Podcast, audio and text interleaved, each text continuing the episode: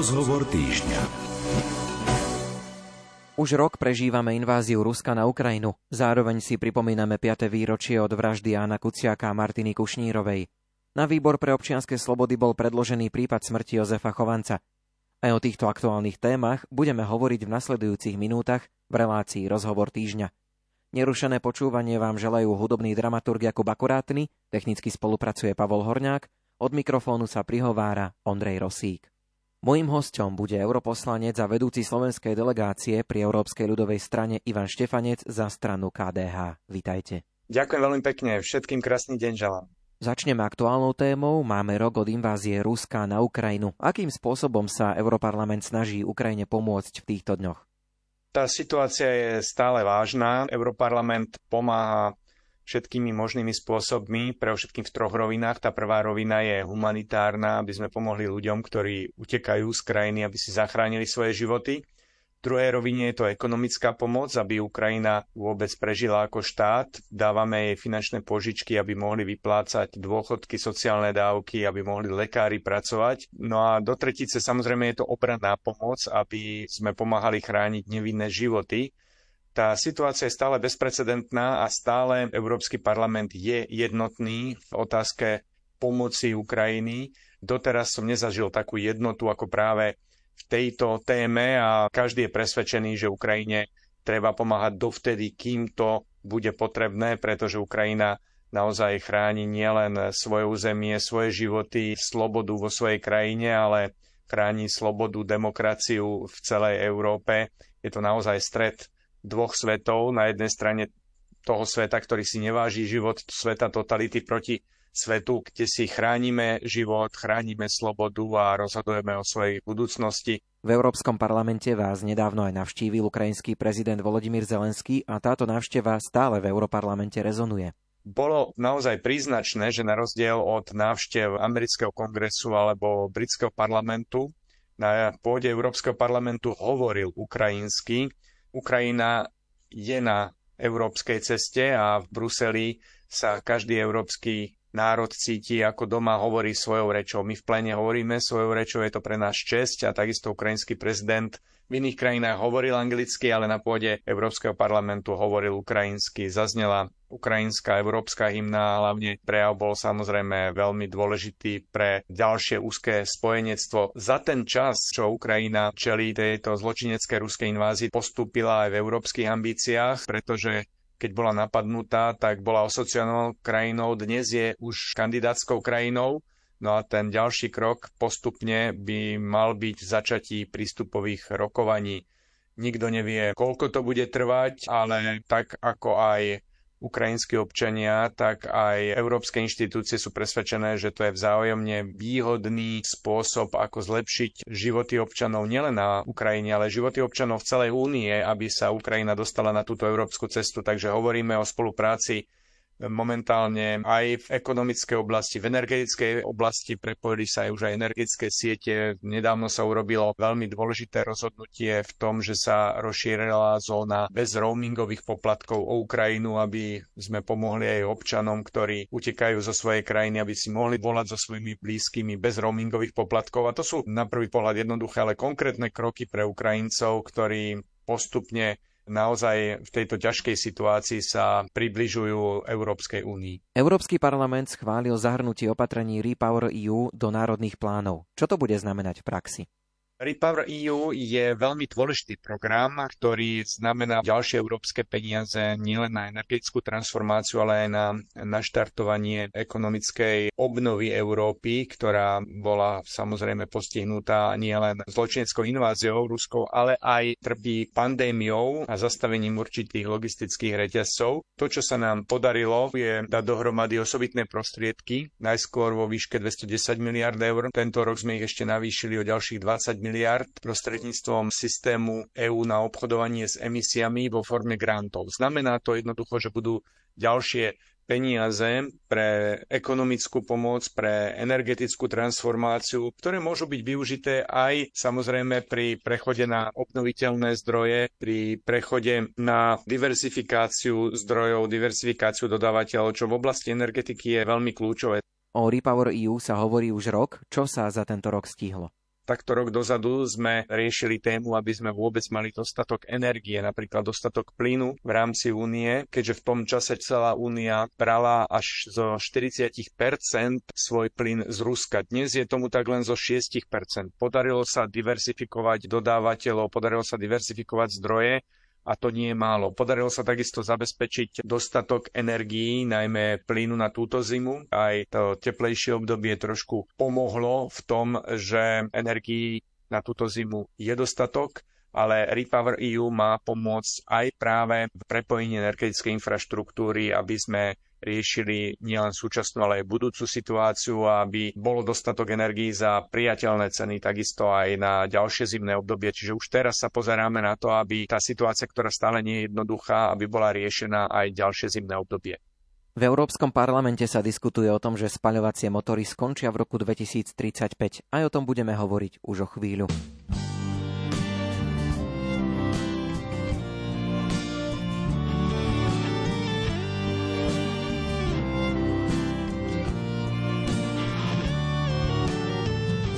Odborníkmi bez vzdelania a presviečam sa o tom znova. Keď posadnutý z četovania musíme všetko stále komentovať, sme umelcami bez talentu, náš výkon nejak iných neohúri.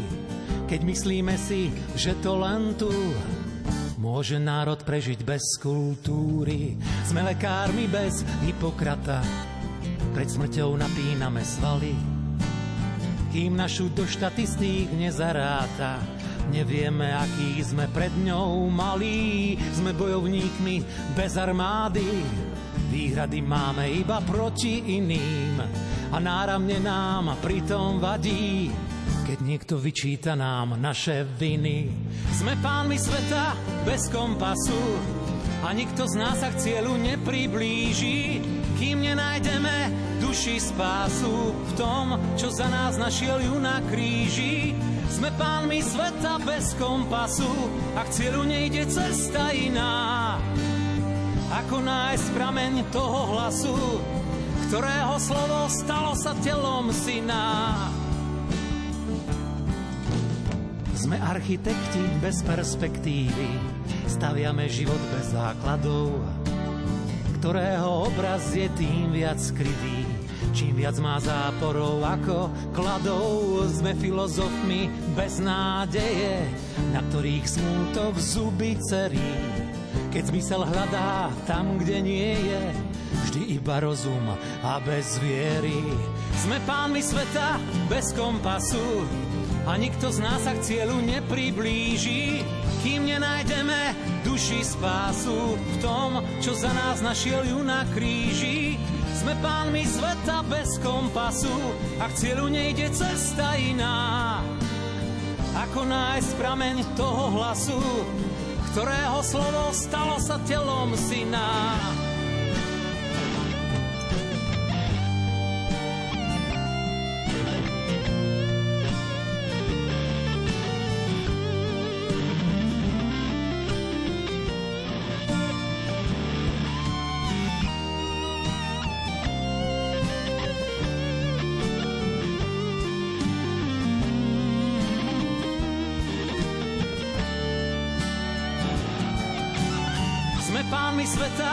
Bez kompasu a nikto z nás sa k cieľu nepriblíži, kým nenájdeme duši spásu v tom, čo za nás našiel ju na kríži. Sme pánmi sveta bez kompasu a k cieľu nejde cesta iná. Ako nájsť prameň toho hlasu, ktorého slovo stalo sa telom syna.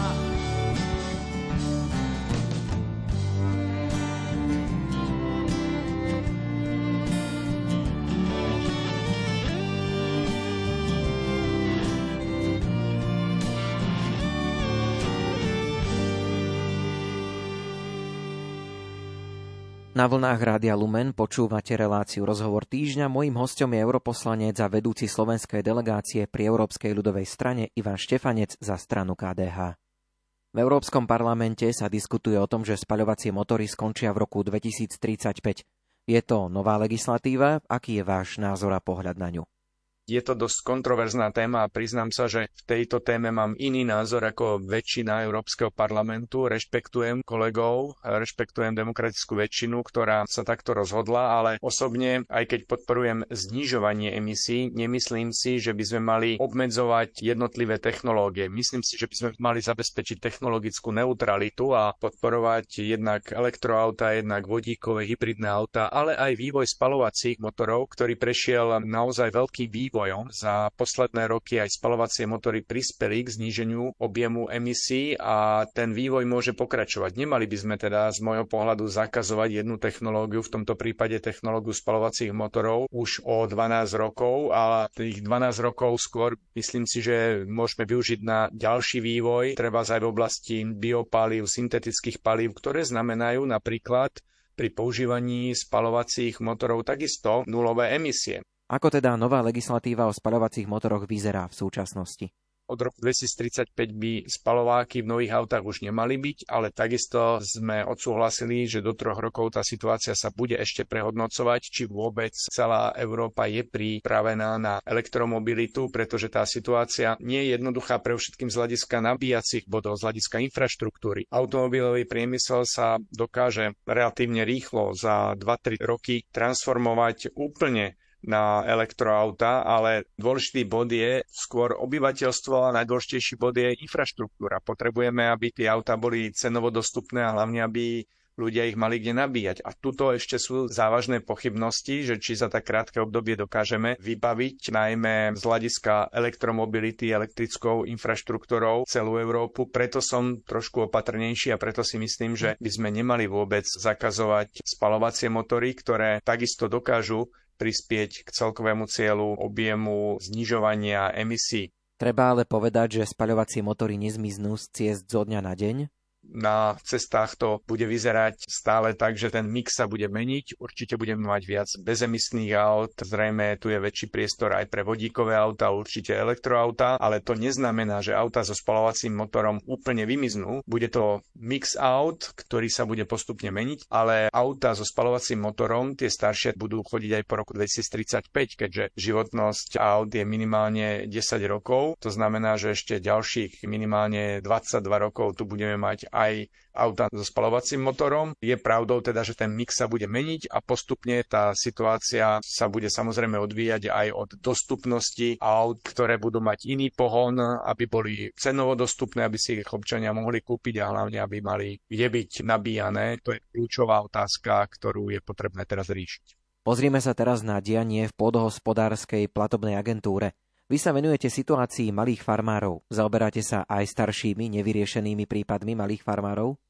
Polnospárska platobná agentúra je výkonným orgánom, ktorá prerozdeľuje európske dotácie v polnospodárstve na Slovensku. Dlhodobo je problém s prerozdeľovaním európskych fondov, najmä v polnospodárstve. Tá situácia treba povedať, že sa mení. Najmä po vládach Smeru sa situácia postupne začala meniť, ale ešte nie je taká, že by sme mali s tým byť všetci spokojní. Nastali opatrenia v elektronizácii komunikácie s pôdospárskou platobnou agentúrou nastali zlepšenie opatrenia, čo sa týka nových prípadov, ale ešte stále, najmä staršie prípady malých farmárov, ktorí nedostali európske peniaze, na ktoré majú nárok, tak ešte táto situácia stále nie je doriešená a mnoho malých farmárov sa právom stiažuje na to, že nedostávajú európsku podporu. Práve preto sa touto témou zaoberám. Najviac som sa zaoberal pred 5 rokmi práve po vražde Jana Kuciaka Martiny Kušnírovej, kedy to bolo aktuálne a kedy mnohí mali farmári hovorili šokujúce prípady o tom, ako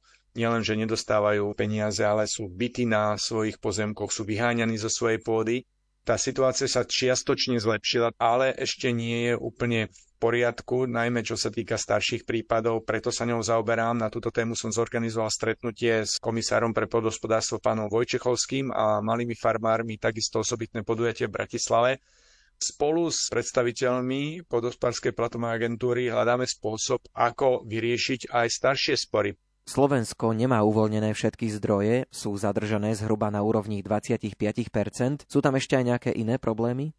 Druhý problém je, že zhruba okolo 100 miliónov eur hrozí, že nedostaneme vôbec z európskych peňazí práve kvôli týmto starším prípadom. Práve preto, aby všetci farmári boli uspokojení, aby sme neurobili tiež zle aj tým, ktorí dostávajú peniaze, teda je dôležité, aby kontinuita bola zachovaná, aby tieto peniaze z európskych zdrojov sa prerozdeľovali Takže na jednej strane robíme všetko preto, aby kontrola európskych peňazí sa zlepšila, aby boli vyriešené staré prípady, ale samozrejme, aby aj orgán ako PPAčka vôbec mohol fungovať na Slovensku, pretože pri jeho zastavení hrozí, že by nikto nedostal peniaze z európskych zdrojov a to samozrejme, že nechceme. Preto je tá situácia stále nie jednoduchá, ale po tom postupnom zlepšení mám nádej, že spolu s tlakom z Európskej inštitúcií, z Európskeho parlamentu, z výboru pre pre kontrolu rozpočtu, ale aj z Európskej komisie a DG Agri dokážeme pomôcť malým farmárom, ktorí ešte stále v starých prípadoch nedostali to, na čo majú nárok. 5. výročie smrti Jana a Martiny a tiež smrť Jozefa Chovanca. To sú témy, o ktorých budeme hovoriť už o chvíľu. Nie som z tých, čo sa skrývajú, kde len dá sa. Neverím, že plazením žiť má sa. Dnes už viem, kto som, idem za nosom. Výťazí len ten, ktorý rád hrá sa, lebo málo má len ten, kto málo dáva. Ak je v duši tma výtieň, ťažko sa spáva. Aj kde oheň spáli zem, raz bude tráva. Farebný je deň, aj to sa stáva, aj to sa stáva.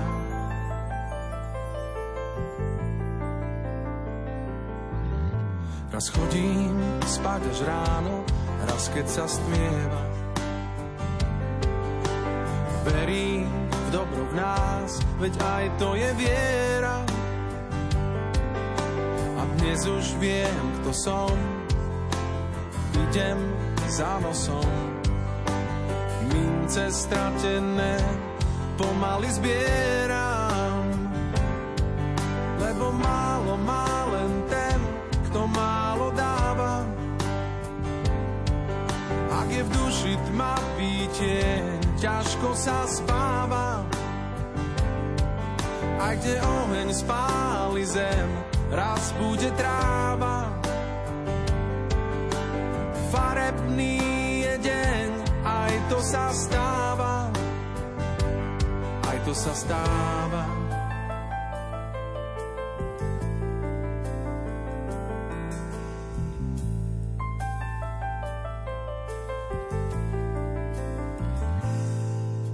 Raz chodím spať až ráno, raz keď sa stmieva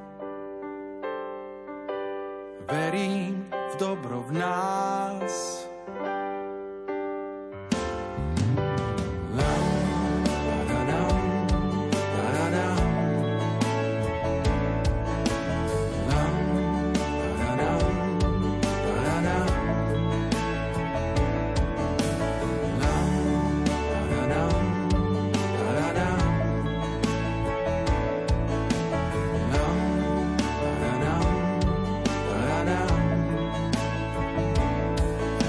lebo málo má len ten, kto málo dáva.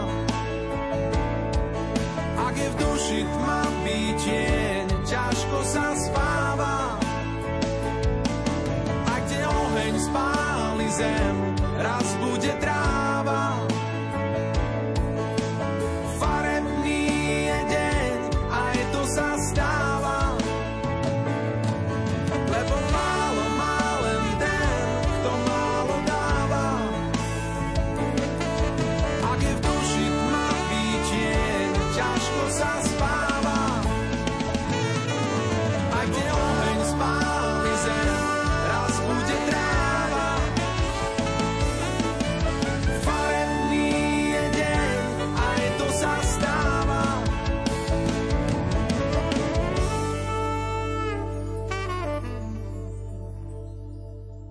Tento rok je pre nás výnimočný aj tým, že si pripomíname 5. výročie zavraždenia Jána Kuciaka a Martiny Kušnírovej.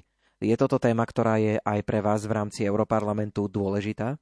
Určite áno, Európsky parlament bol veľmi aktívny a stále je veľmi aktívny nielen v pripomínaní si tohto smutného výročia, 5. výročia vraždy Jana Kuciaka a Martiny Kušnírovej, ale aj v rámci aktivít, ktoré pomohli objasniť zločiny s tým súvisiace a vôbec vo všetkých aktivitách pre ochranu slobody novinárov, ktorá je tak dôležitá pre celé fungovanie demokracie. Ja si dovolím pripomenúť, že práve v 2018 roku bol to Európsky parlament, ktorý presadil, aby vyšetroval tento zločin Europol, aby sa to dialo s účasťou európskych inštitúcií a až po schválení tohto uznesenia v Európskom parlamente Slovensko podpísalo zmluvu s Europolom, takže tu bol jasný tlak z európskych inštitúcií, ktorý nakoniec pomohol. A som rád, že aj slovenskí prokurátori uznávajú, že to vyšetrovanie bolo kľúčové zo strany Europolu, ktorý urobil všetky úkony v súvislosti s analýzou telefonických hovorov, s analýzou videozáznamov a pomohol k objasneniu tohto zločinu, ktorý ešte stále nie je dotiahnutý na súdoch. Vieme, že vrahovia už boli odsudení, ale nie zadávateľia, takže ešte stále je veľká časť práce na orgánoch v súčasnosti nezávislých orgánoch na Slovensku a veľmi to aj z európskej úrovne sledujeme. V tom čase ste vyslali na Slovensko viacero kontrolných misií, ktoré súviseli s týmto zločinom. Téma ale rezonuje v Európarlamente aj nadalej. Čo sa vám v tejto súvislosti podarilo? Mne sa podarilo minimálne zo pár dôležitých symbolických gest presadiť na úrovni Europarlamentu. Napríklad stáž pre mladých novinárov je pomenovaná po Janovi Kuciakovi. Tento rok nový obraz Jana Kuciaka bude zavesený v priestore Európskeho parlamentu. Obraz, ktorý darovala pani akademická maliarka Veronika Ronajová.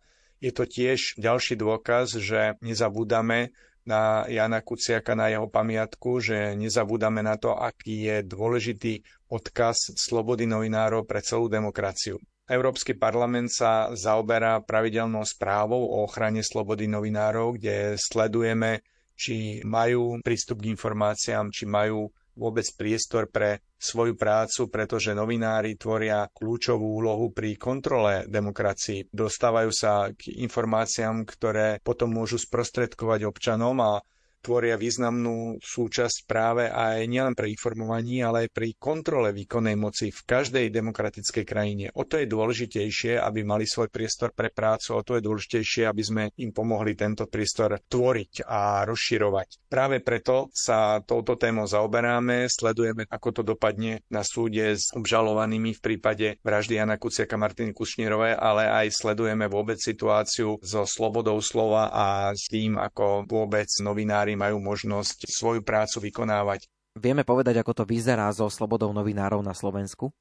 Situácia na Slovensku sa v priebehu tohto roka podľa hodnotení nezávislých inštitúcií mierne zlepšila. Slovensko si zlepšilo rating zhruba o 7 miest. Tá situácia po tom, čo boli novinári pod palbou, po tom, čo napríklad v prípade Jana Kuciaka nezaoberali sa jeho podnetom na ohrozenie jeho života, vtedy ex-minister Kaliňák práve namiesto toho, aby sa tým zaoberal, zľahčoval, zosmiešňoval toto obvinenie, tak tá situácia sa v prospech slobody novinárov mierne zlepšila, ale to neznamená, že by nemala byť sledovaná. Preto túto oblasť budeme vždy sledovať, lebo je dôležitá preto, aby sme ako všetci občania dostávali pravdivé informácie. Ďalšou témou, ktorá je dôležitá v tejto oblasti, je práve aj boj proti dezinformáciám práve preto, aby sme si vážili kvalitnú žurnalistiku, aby sme si vážili informácie, ktoré sú overené a ktoré sú pravdivé a pomáhali takisto občanom dopatrať sa k pravde, lebo v súčasnosti žijeme v priestore, ktorý je zaplavený množstvom informácií a je dôležité rozlišovať, čo je informácia, čo je dezinformácia, čo je takisto veľká téma, v ktorej Európsky parlament príjma množstvo legislatívnych aktov.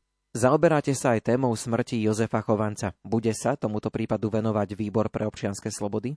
Téma smrti slovenského občana Jozefa Chovanca v Belgicku je podľa môjho hlbokého presvedčenia silnou témou zneužívania polície, je témou policajného násilia a tiež to nechceme nechať len tak. Som rád, že mám aj v tejto téme silnú podporu kolegov, nielen zo Slovenska, ale z Českej republiky, ktorí podporili ten môj posledný krok, list na predsedu Výboru pre občianske slobody, aby sme sa opäť touto témou zaoberali, pretože to považujem za dôležité. Ja rešpektujem nezávislosť všetkých orgánov, ktoré sú činné v trestnom konaní, rešpektujem nezávislosť polície, prokuratúry, súdov, ale žiadame si informácie. A v prípade vyšetrovania smrti Jozefa Chovanca informácií momentálne nie je dostatok a ako si to tiež príliš dlho trvá to vyšetrovanie. Podarilo sa mi presadiť nezávislé vyšetrovanie polície a takisto vypočutie slovenských svetkov. To nebolo málo, obidva tieto kroky prispeli k tomu, že v tom čase napríklad viníci boli potrestaní aj suspendovaní už z rádov polície, ale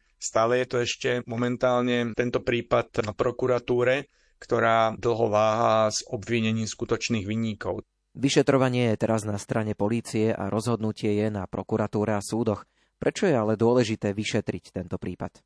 Tento prípad je dôležitý nielen pre spravodlivosť, ale je to dôležité aj preto, aby sa nič takého už v budúcnosti neopakovalo, aby občania, ktorí v Unii majú rovnaké práva a rovnaké povinnosti, neboli predmetom policajného násilia.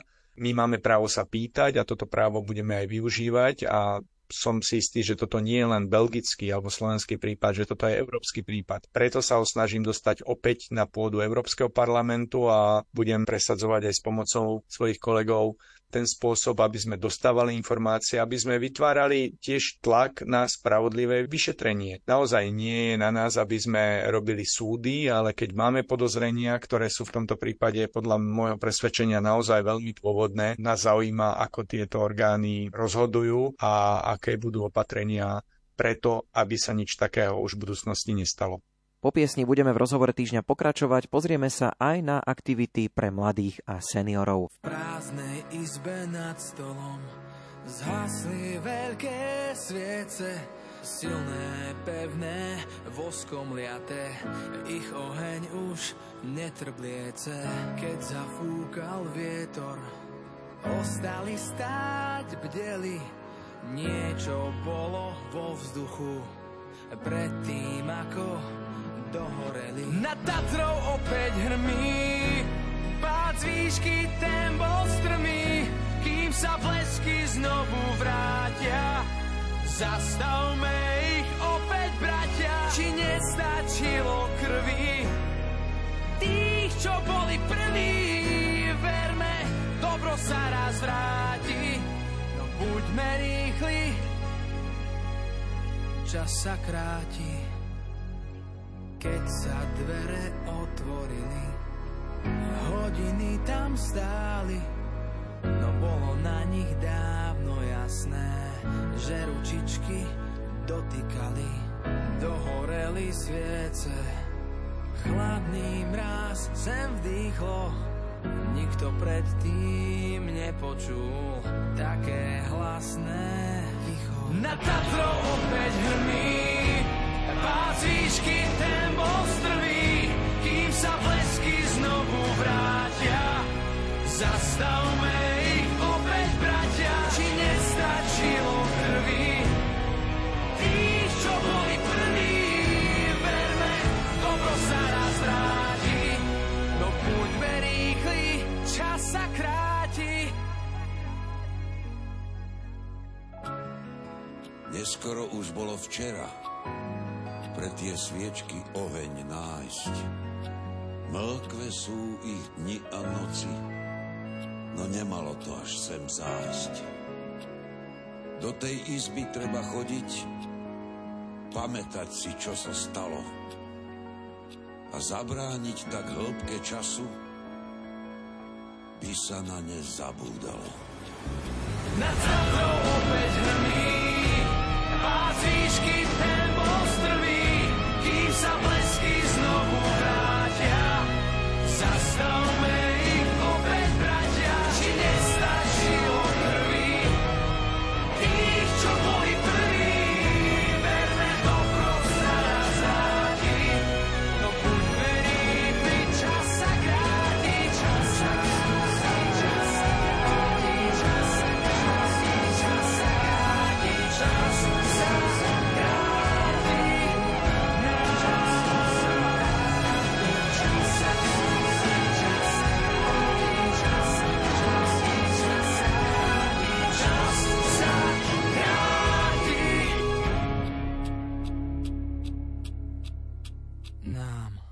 ste si nás naladili neskôr, pripomínam, že na vlnách Rádia Lumen sa venujeme aktuálnym témam v Európskej únii a Europarlamente s europoslancom a vedúcim slovenskej delegácie pri Európskej ľudovej strane za stranu KDH Ivanom Štefancom. V týchto dňoch ste sa venovali aj mladým, spomeňme vaše aktuálne aktivity pre mládež.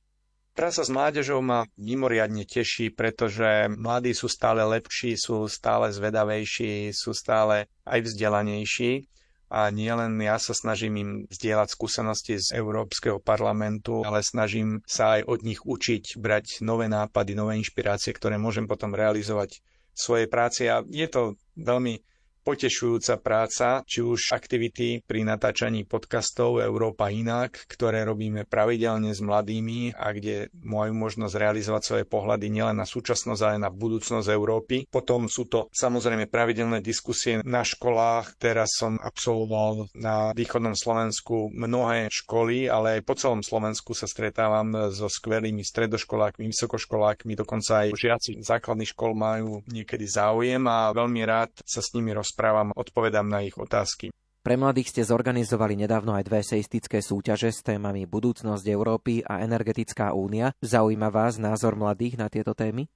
Eseistická súťaž bola veľmi úspešná. Prvýkrát sme naraz vytvorili priestor pre súťaž pre stredoškolákov aj vysokoškolákov a takisto sme vytvorili priestor pre slovenských aj českých študentov. Bola to veľmi obohacujúca skúsenosť a naozaj tie práce boli veľmi kvalitné, priniesli mnoho nových nápadov, ktoré aj spolu s ďalšími kolegami transformujeme práve pre užšiu spoluprácu v oblasti energetiky. Eseistickú súťaž pripravujem teraz aj opäť na novo na tému 30. výročia spoločného trhu, aby sme sa pozreli na to, aký je dôležitý najmä pre malé krajiny ako Slovensko európsky spoločný trh, že môžeme predávať výrobky, služby bez cla a bez solných obmedzení v spoločnej Európe na našom spoločnom trhu, ale kde by sme si chceli tiež pripomenúť ešte aj to, že tento spoločný trh nie je dokončený najmä v oblasti služieb, v oblasti poštových služieb, dopravných, kde je ešte potrebné urobiť kus práce preto, aby vôbec to, čo je na papieri, bolo aj v realite. Práve preto chcem zapojiť aj mladých ľudí, aby sme hovorili o budúcnosti spoločného trhu nielen aký má význam, ale čo možno urobiť aj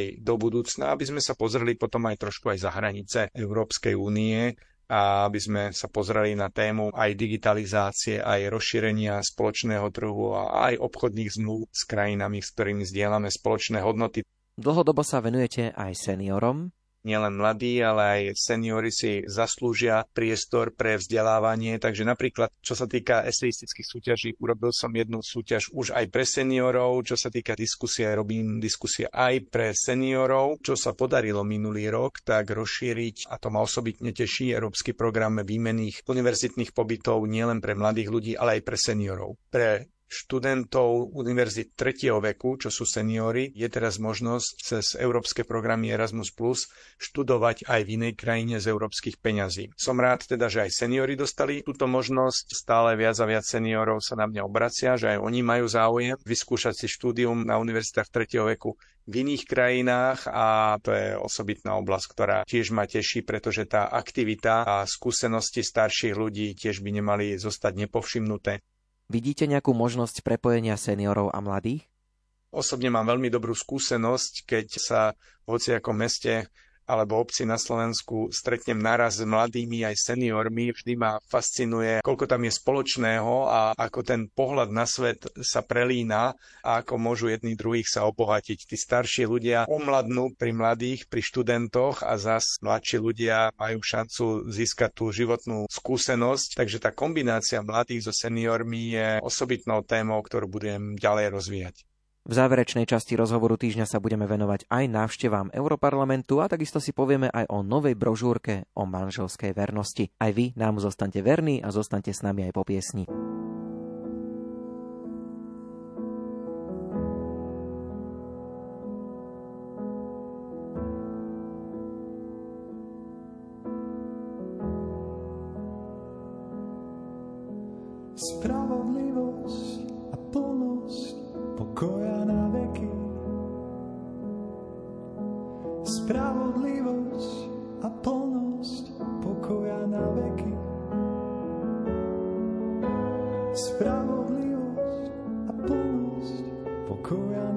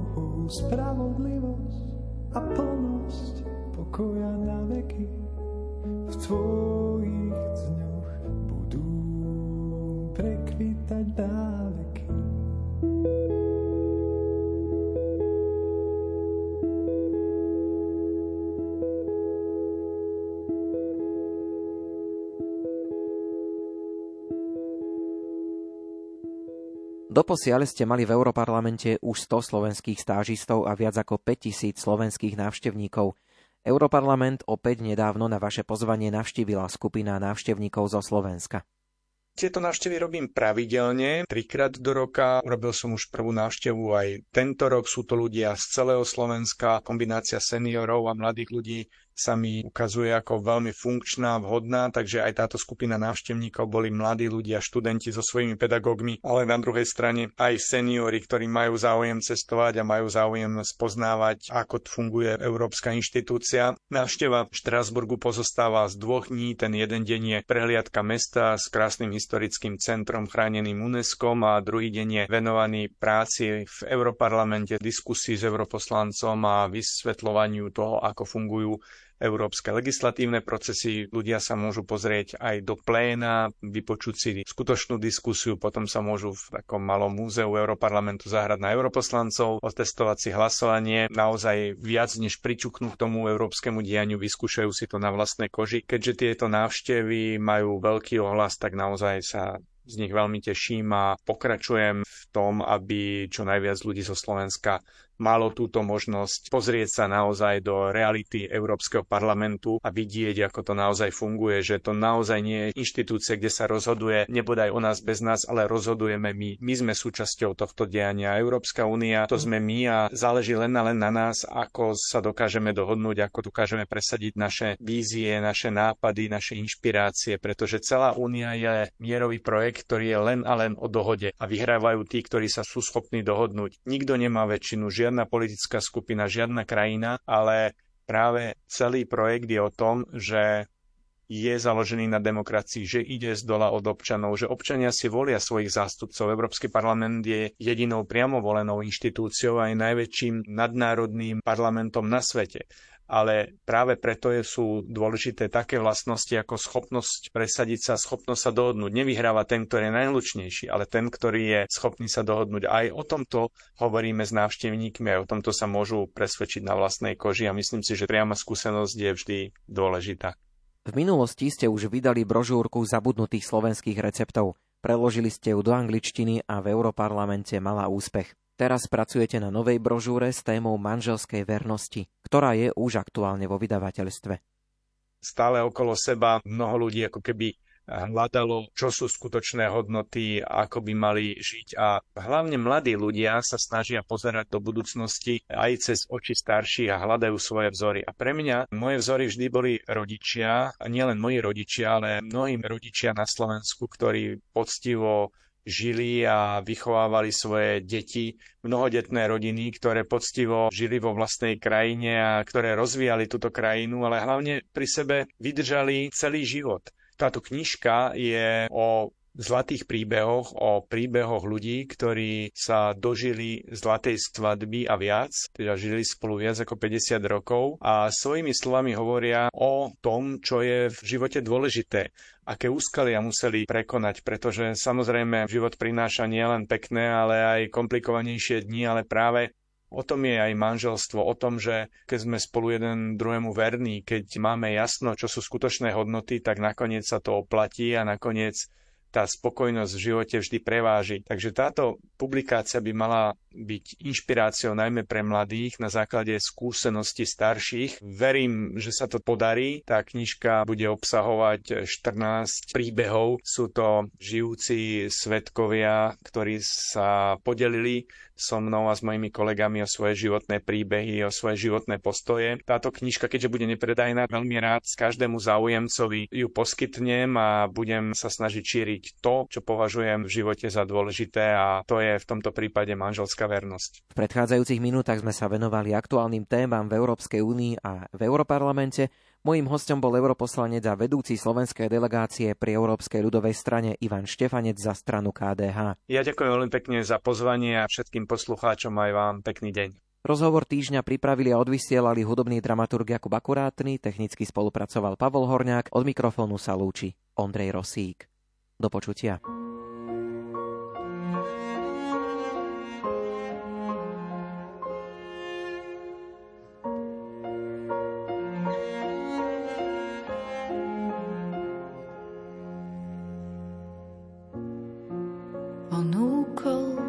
Svetlo. Ja vyberám si tmu. Dokým sa naše cesty opäť nepretnú.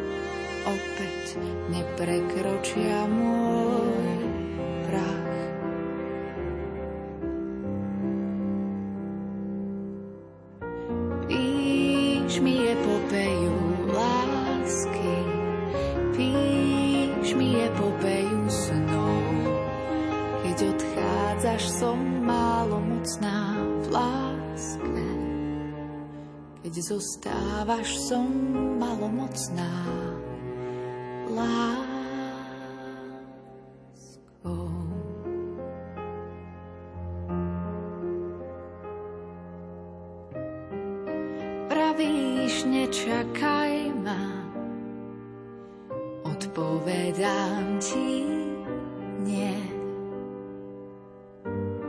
Dokým mi samo nebo nedá jasné znamenie. Kam až dokáže zájsť krehká láska, slabý človek, kde má hranice. Zmizne ako telo, ako ranný bosk na líce.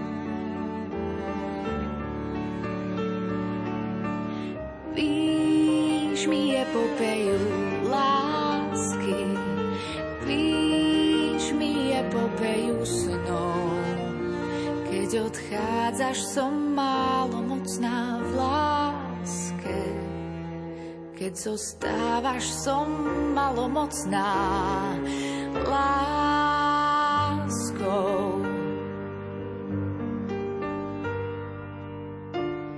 Veď aj vesmír má svoj koniec, aj my sme dočasní. Mesiac, ešte nechoď, ešte ho čakám, ešte chvíľu nezhasni. Ešte stále trvá mesačná sonáta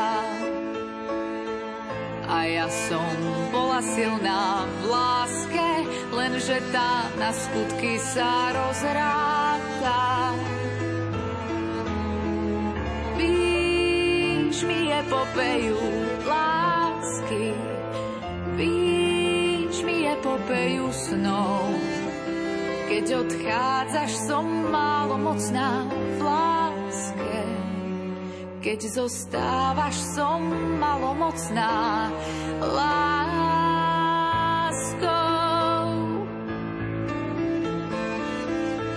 Píš mi epopeju lásky, píš mi epopeju snov. Keď odchádzaš, som malomocná v láske. Keď zostávaš, som malomocná. I